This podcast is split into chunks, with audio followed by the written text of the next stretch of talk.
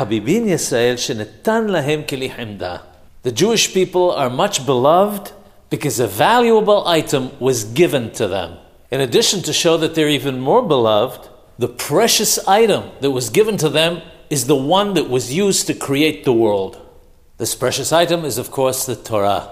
And the fact that it says that it was given means it was given as a gift. No money exchanged hands. As such, just as we receive it as a gift, so too we pass it on to the next generation as a gift. One might be tempted to say, the more you pay, the more it's worth. Since we got it for free, it's not worth so much in our eyes. The answer to that is, it is the item that was used to create the world. How can you put a price on that? It's like a mashal, a parable of two men who go from one country and a kingdom to another.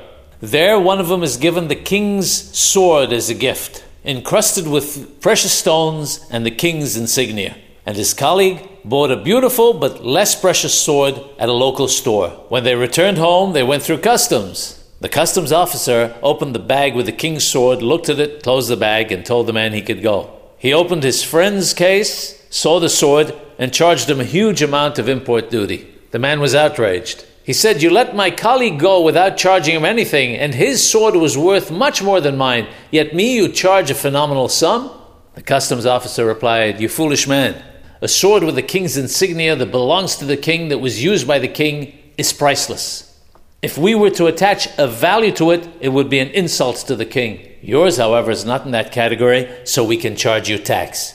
So too, the Torah was given to us as a gift, but we should not for one moment feel that this diminishes its value. Quite the contrary. It is because it is priceless that it was given to us as a gift.